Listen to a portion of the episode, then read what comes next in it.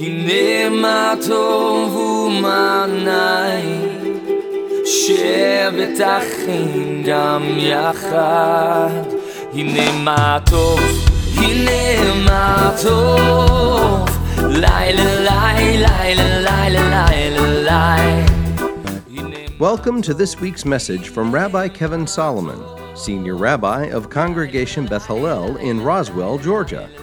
Beth Hallel is one of the largest Messianic Jewish synagogues in the world and provides a place where Jewish people can find the Messiah, Yeshua, Jesus in Hebrew, and retain their Jewishness. It's also where Gentiles worship and embrace the roots of the faith in drawing closer to God. Click the link in the description to support this ministry or to view our YouTube channel. Let's join Rabbi Kevin now as he shares this word from Scripture. The Lord is good. Welcome everybody who's watching online, all of you who are here in the house. For all of you, it's just such a, a, a privilege to, to be able to worship Hashem Numbers chapter 32, please. Numbers 32. Wow, it's the middle of Yom Kippur right now. These days are precious. You know, the older I get, the more I understand the, the preciousness of the days. Amen. Numbers chapter 32. Well, we need to know what the Word of God says regarding our lives and regarding sin. This is the time of Yom Kippur, the Day of Atonement. Numbers chapter 32 in the Torah, verse 23 says this God is warning our people. But if you don't do this, behold, you sin against God. Be assured your sin will find you out. I don't know about you, but um, my parents put that into me when I was a kid. Your sins will find you out. Don't try to hide things from me, son. Don't try to hide it. You ever been around little kids, you know that this is the routine, right? Irving, Irving, did you eat that chocolate that I told you not to eat, Irving? No, not me. No, not me. With open hands and a face covered in chocolate.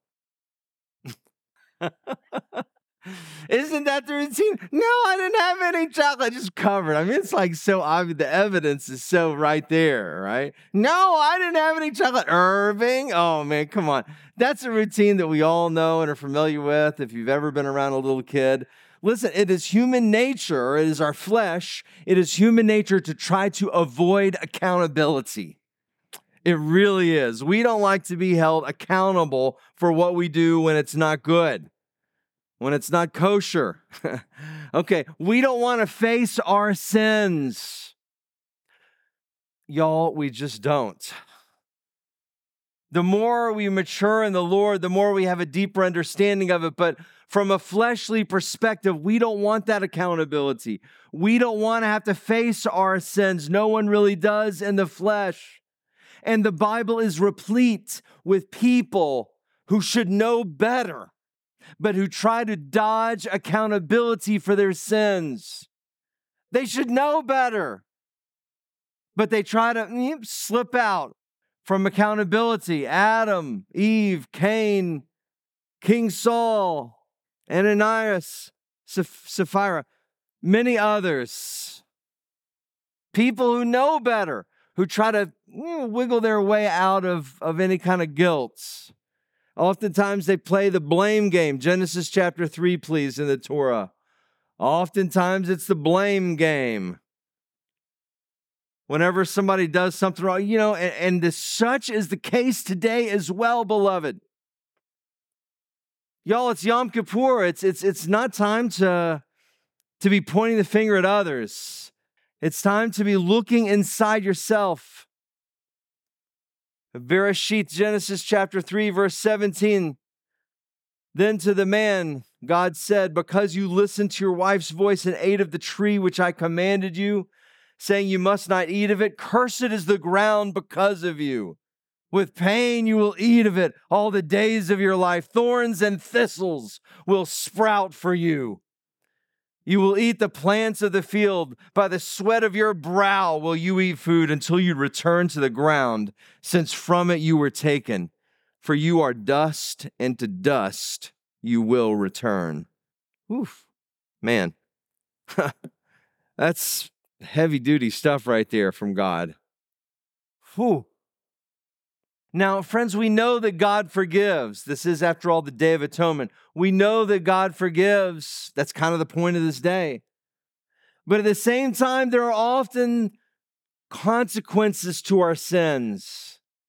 There are often consequences to our sins. And in this case, here is a reminder from God as to the fact that disobedience to God is truly costly.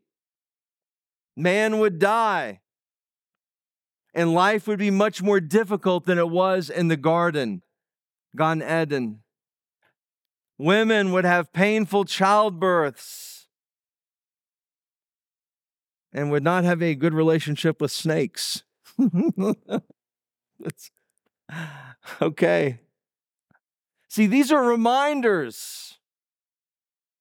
These are reminders, even though God forgives us.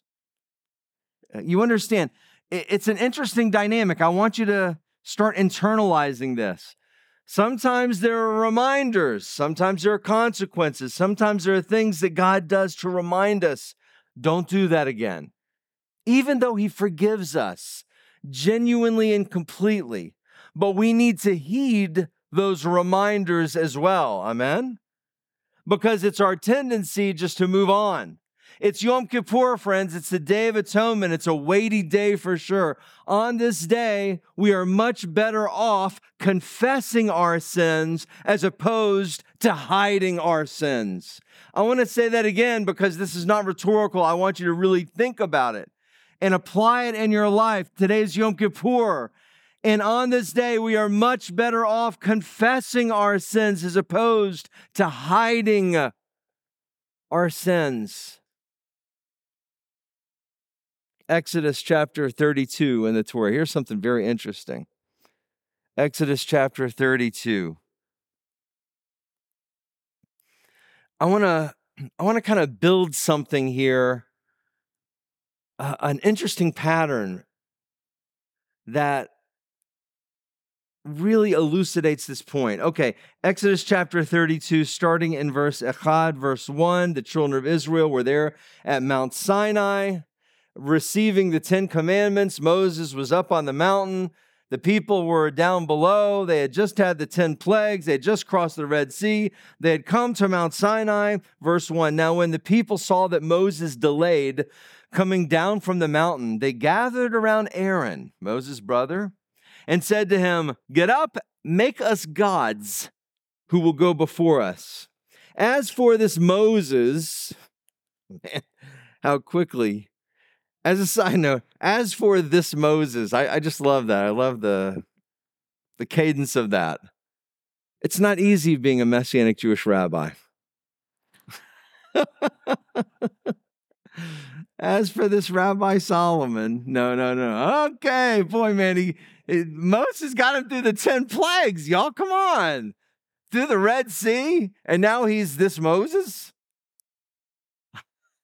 Man, that's rough. As for this Moses, the man that brought us up out of the land of Egypt, we don't know what's become of him. so Aaron said to them, Oh, Aaron, Aaron, Aaron, Aaron, Aaron, uh, Aaron. Aaron said to them, Break off the golden rings that are in the ears of your wives, your sons, and your daughters, and bring them to me. So all the people broke off the golden rings that were in their ears and brought them to Aaron. He received them from their hand and made a molten calf fashioned with a chiseling tool. Then they said, This is your God, Israel, which brought you up out of the land of Egypt.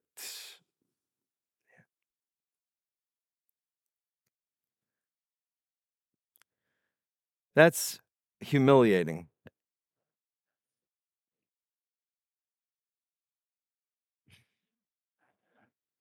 It's a shanda.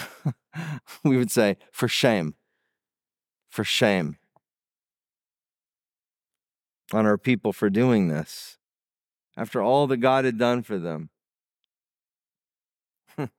and wow, think about Aaron. Aaron gives into the mob rather quickly and forms the golden calf. Horrible. Horrible. Aaron, what are you doing, Aaron? Moses is up on the mountain. Aaron's the leader with the people. He clearly was, was Moses' right hand. Even with Pharaoh, he was speaking for him and everything. Aaron was, was the, the, the guy. Aaron, what are you doing? Aaron, a golden calf? Saying this is your God? My gosh, Aaron, you should know better. A little while later, while answering to Moses about it, when Moses asked him about it, later on in verse 24, Aaron says, Get this. Oh man, I just, this one's hard. It's hard to hear. Eh, I, Aaron said, He just threw the gold in the fire and out came the calf. I don't know. Did you have any of the chocolate? No, not me. Come on, Aaron. Wow, what a coincidence. The golden calf, poof. Boy, Aaron, Aaron blew it royally. Aaron really blew it. Really, really, really, really bad. Aaron and the golden calf. I want you to think about that for just a minute. Think about Aaron and the golden calf. But then something interesting happened in Exodus 32. Something interesting happened next in verse 26 because the calf was there, the people were frolicking and partying, and, and Aaron was making excuses. In verse 26, Moses stood at the gate of the camp and said, Whoever is on Adonai's side, let him come to me. Then all the sons of Levi gathered themselves together to him. It's interesting. Moses was a Levite, of course. It was his tribe. It was Aaron's tribe, too, of course. And, and all the Levites came, and Moses told them, this is, this is really bad. What's going on here? told him to slay people from the other tribes as they had sinned so severely against God. Wow, that's intense. And here's something else to note, which is very interesting. Perhaps you never put this together, but it's so interesting. The Levites, the Levites, why are the Levites different from the other tribes? It's because of this moment originally, in God's original plan, originally, He planned for the firstborn of every tribe, of each of the 12 tribes, were going to be the priests. That's written in the scripture. The firstborn of every tribe, Naphtali, Asher, Judah, Manasseh. All of the firstborn of every tribe was supposed to be the, the, the, priest. So whenever anybody had a kid, their firstborn would become one of the priests. But after the tribe of Levi did not go along with the golden calf, God said, These are my priests. These are my priests. The tribe of Levi, these are the ones. Numbers chapter 3. Numbers chapter 3 in the Torah. Verse 45, God says this Take the Levites in place of all of the firstborn of Bnei Israel, the children of Israel, and the livestock of the Levites in place of their livestock. The Levites will be mine. I am Adonai. Wow. So the golden calf, y'all, the golden calf was really important.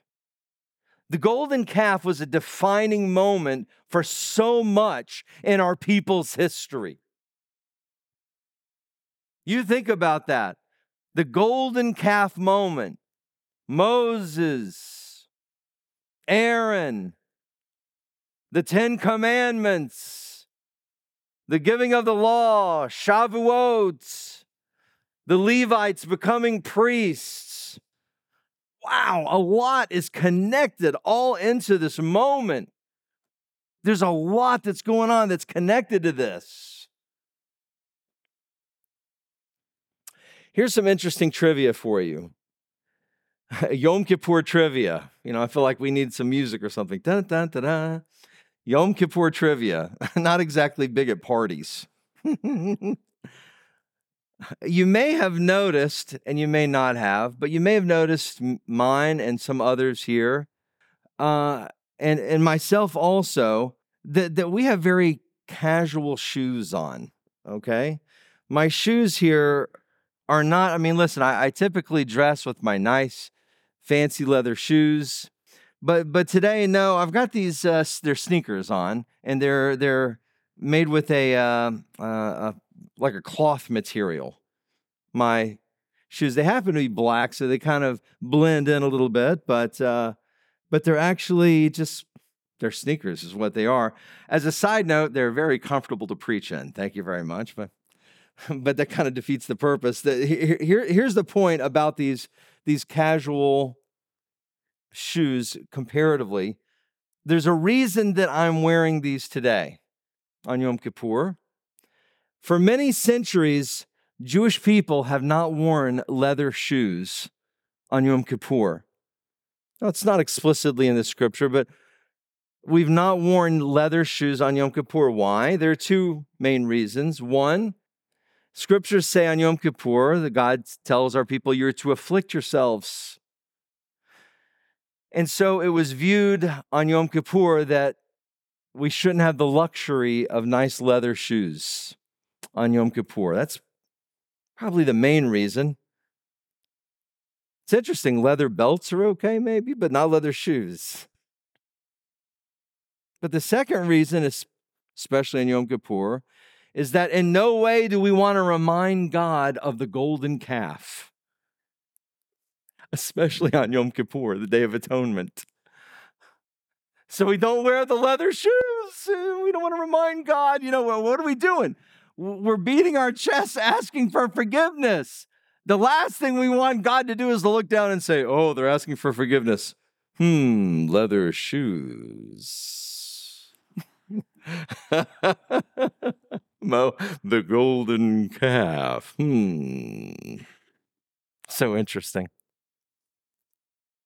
So many believers today in the world operate in a mindset of something that's been referred to as cheap grace. Cheap grace.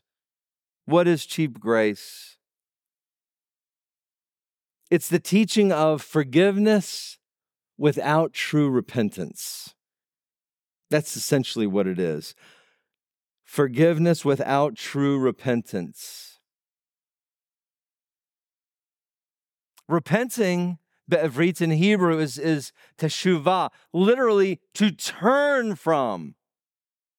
So think of it as one way and then teshuvah, repent.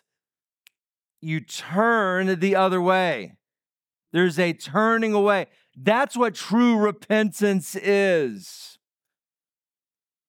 But so few that you will see on TV or on the internet will teach a true repentance if we really want to draw near to God, beloved, we can't just simply take God's grace for granted. You can't do that, friends, but so many do. Let me rephrase that. So many of us do.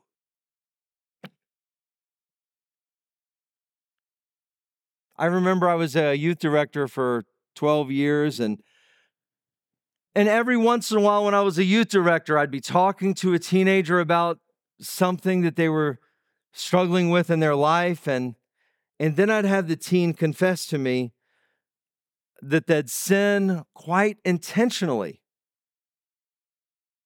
knowing that God would forgive them.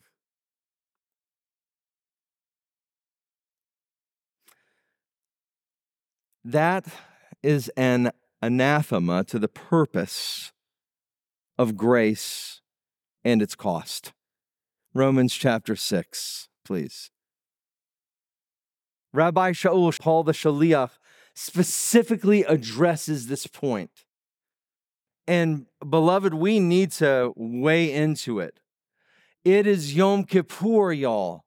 We need to get serious about this. We're not playing synagogue here at Beth Hallel. All love and respect, because I know we've got a lot of people who are watching for the first time, and if so, Brachim Habaim, welcome to you.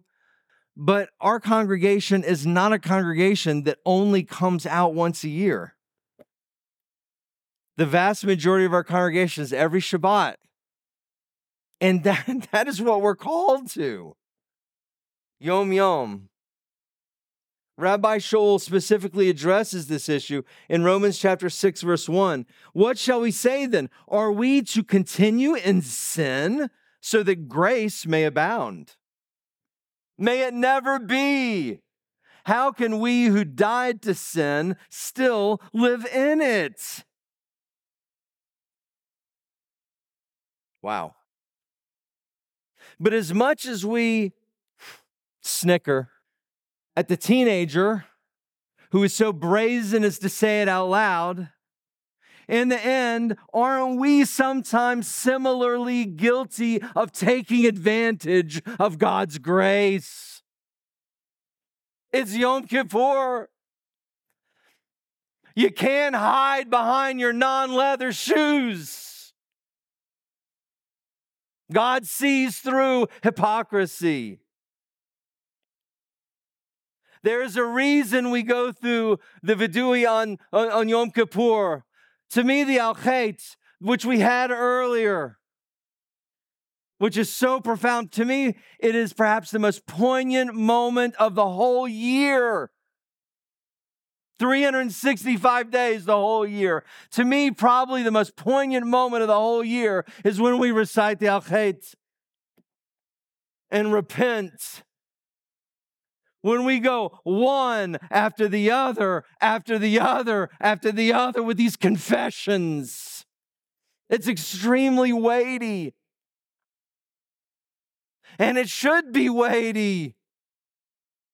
To me, when we do that, it's like the moment where we where we all strip off our second face and, and, and face the raw meat underneath, which is exposed but it's only transformative if you truly repent for it.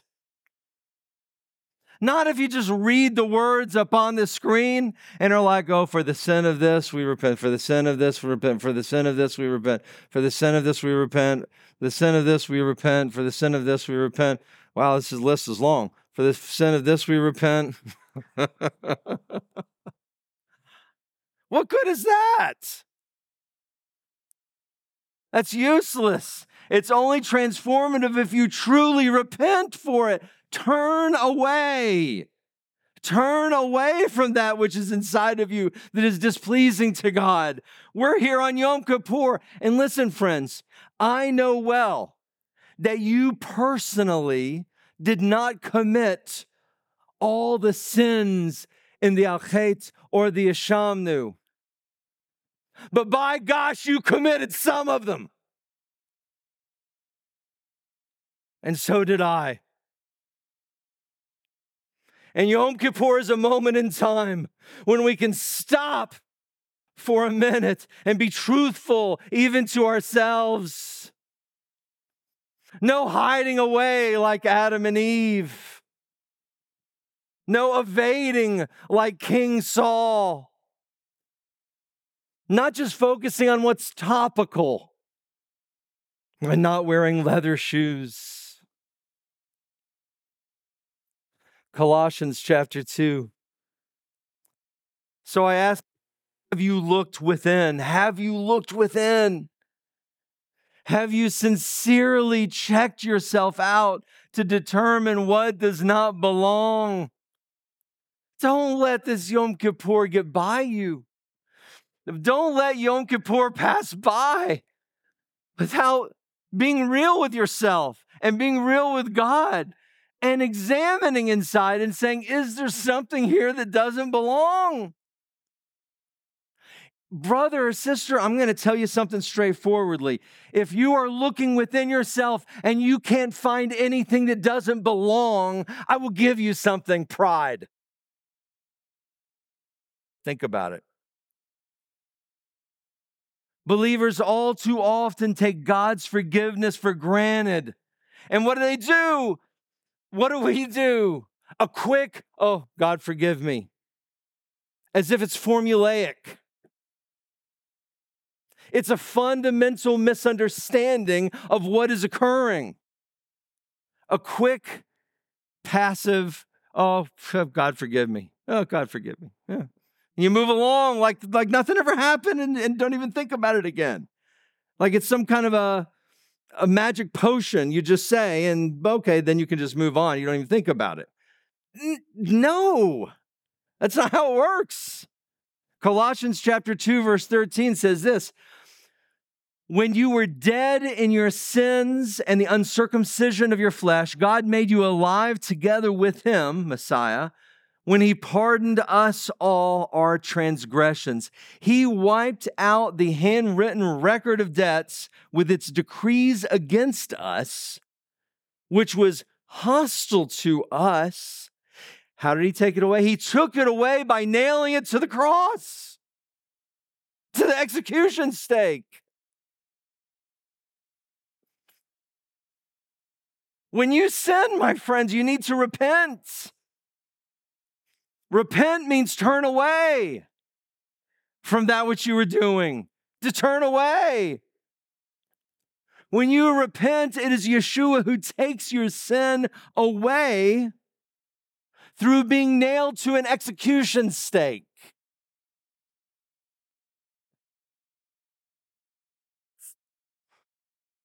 It's not small fries, friends. It's a big deal if you truly feel the weights of the cost of your forgiveness, it should provoke you to want to truly repent, to turn from. Is that how you feel today? Understanding that when you repent, when you beat your chest, when you say, God, forgive me, what you're doing is, is that that is Messiah being nailed to the execution stake and his blood being shed for you. It is not something insignificant. It is something tragically weighty. But really getting that should help you want to not sin. It should make you want to turn away from your sin.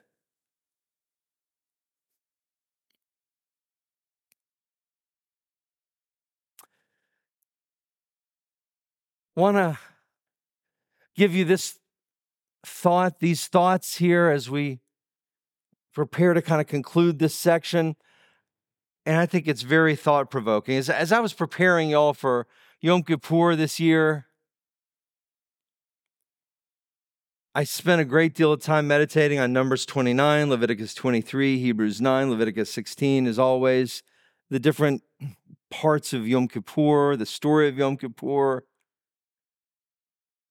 in the account of what happened on Yom Kippur from Leviticus chapter 16, in the account of what happened on Yom Kippur from Leviticus 16, I was reminded of the whole process. Right? You remember Leviticus chapter 16, the whole process of what happened when we had the Mishkan, when we had the tabernacle, when we had the, the temple. It's all described in great length in Leviticus chapter 16 the high priest, if it, it was such a, it was a beautiful orchestrated uh, procession of what happened. on Yom Kippur. I'm talking about that which happened on Yom Kippur back in the days of the tabernacle and the temple. It was so interesting how it happened. The high priest would make multiple sacrifices that day on Yom Kippur, both for himself and for the whole nation. You remember the story and uh, Yom Kippur's in the past. He would cast lots between the goat sacrifice for Adonai and the scapegoats. He would go into the Holy of Holies. He would sprinkle the blood on the mercy seat. He would put some on the altar with his fingers. Right? You, you know the story. You remember the, the, the, the journey that the high priest would go through on that day. There were lots of different parts of it. He would then send the scapegoat into the wilderness. He, the, the, the high priest all of this done by the high priest. The high priest would, would change clothes multiple times. It's one of the reasons why I have the white kittel today, symbolic of the high priest garb, the white garment that he would wear on Yom Kippur. He would change clothes multiple times. He would wash multiple times. It was an intense time for the high priest, no question about it. On the advanced trip to Israel this year, we went to a full scale model of the tabernacle in the desert and recounted all of these things in great detail. It was amazing. And, and the whole scene is powerful and intense. The symbolism is strong. The whole point of innocent blood being shed as a substitute sacrifice for us so clearly points to Yeshua. For sure, this innocent blood, this innocent animal whose blood is shed as a substitute sacrifice for us. I'm not making this up as like some messianic thing. This traditional Judaism, it's looked at that exact way. The blood of the innocent, which took the place as a substitute for us, so clearly points to Yeshua. But I was struck by something I had not seen before this year, and it was like, wow. Wow, wow, wow. Leviticus chapter 16. Wow, I was really, man, it's.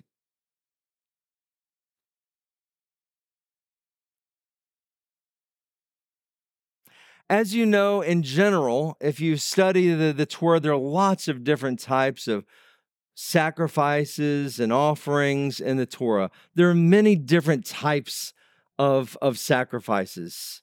You, you're familiar, you've read these over the years, one or the other. There, you have burnt offerings, you have peace offerings, you have grain offerings, you have trespass offerings.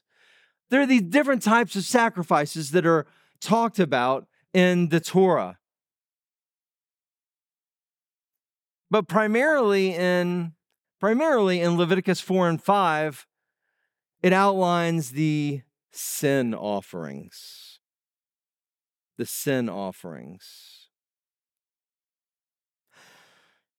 And what's interesting about the sin offerings is that if you look at it closely and if you study the sin offerings, there are actually different types of sin offerings. So there are different types of, of sacrifices in general, but then there are the sin offerings. And within the sin offerings, there are different categories of sin offerings.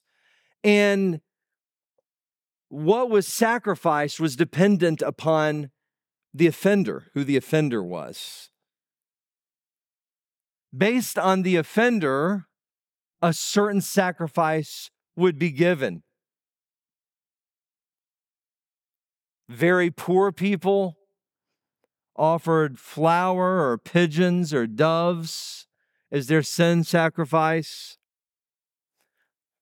Others offered a, a female goat or lamb.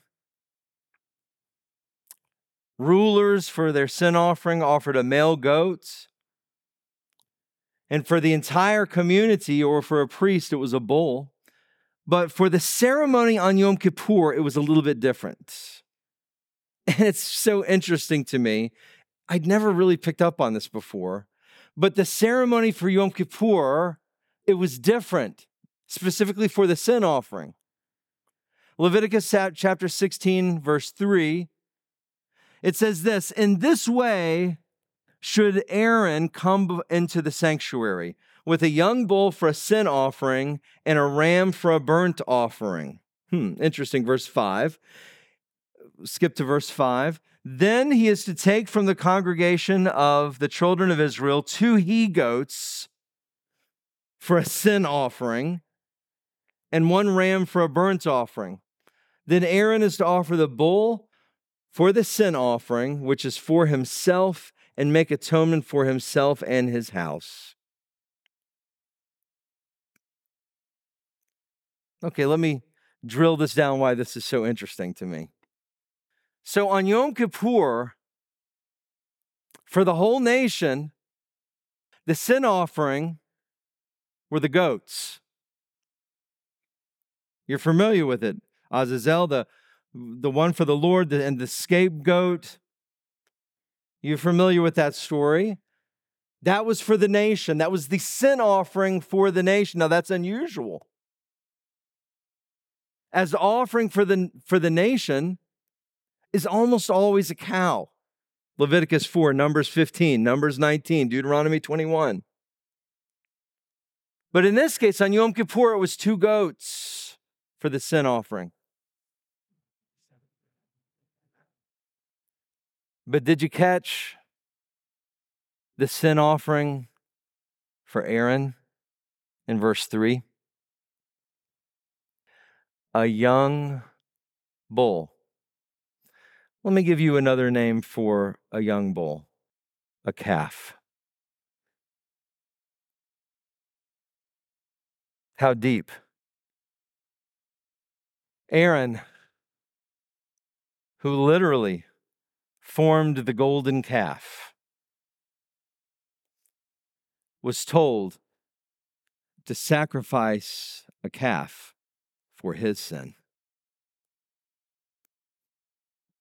And also, interestingly, all the high priests that would follow him in his family line did the same.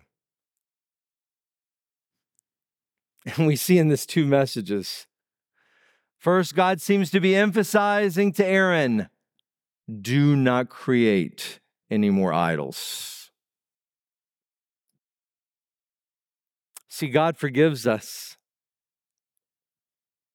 but sometimes there are reminders for us. At the same time,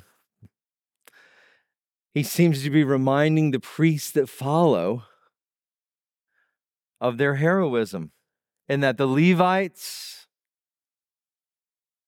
would not even be priests had they not stood up to the golden calf. Beloved, don't try to hide your sins. Similarly, don't just dismiss them as inconsequential. It's Yom Kippur. It's time to get real. It's time to grow. It's time to repent, which means to turn from. Are you there yet? Or are you here just for the show? Title of my message is Leather Shoes. Let's bow our heads. I want to ask if there's anybody here who's never said a prayer to receive Yeshua as your Messiah.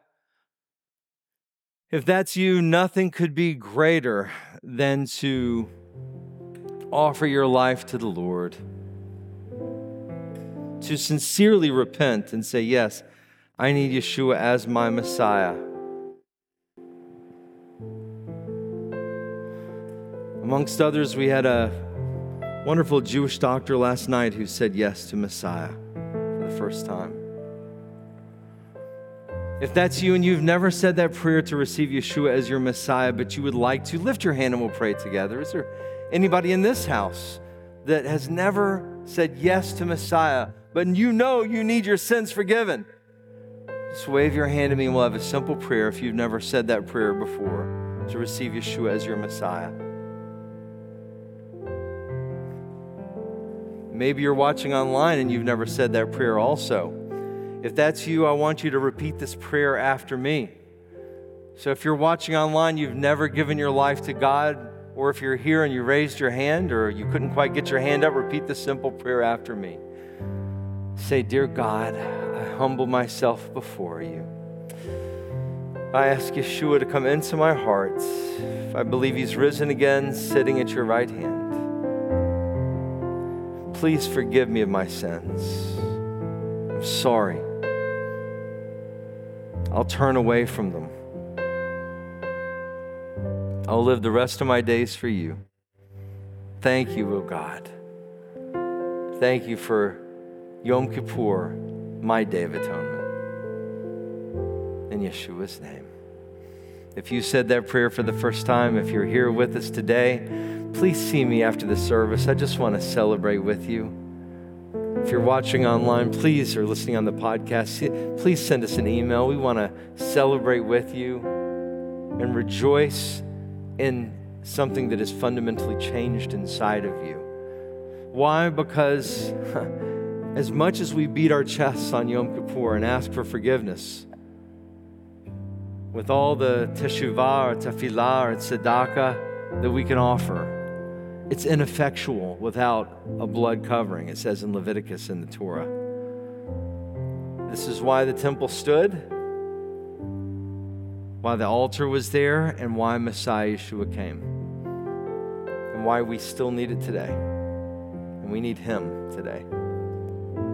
Thank you, Lord, for this, God. Thank you for this beautiful day. Please bless the rest of our observances today. Our Yizkor service to the afternoon oh, Ohel Moed, afternoon of work and prayer, and then the Ne'ilah service, God. Please, may it be a blessing unto you, Lord, as we dedicate ourselves to you. Thank you for all these things. B'Shem Yeshua. Amen and amen.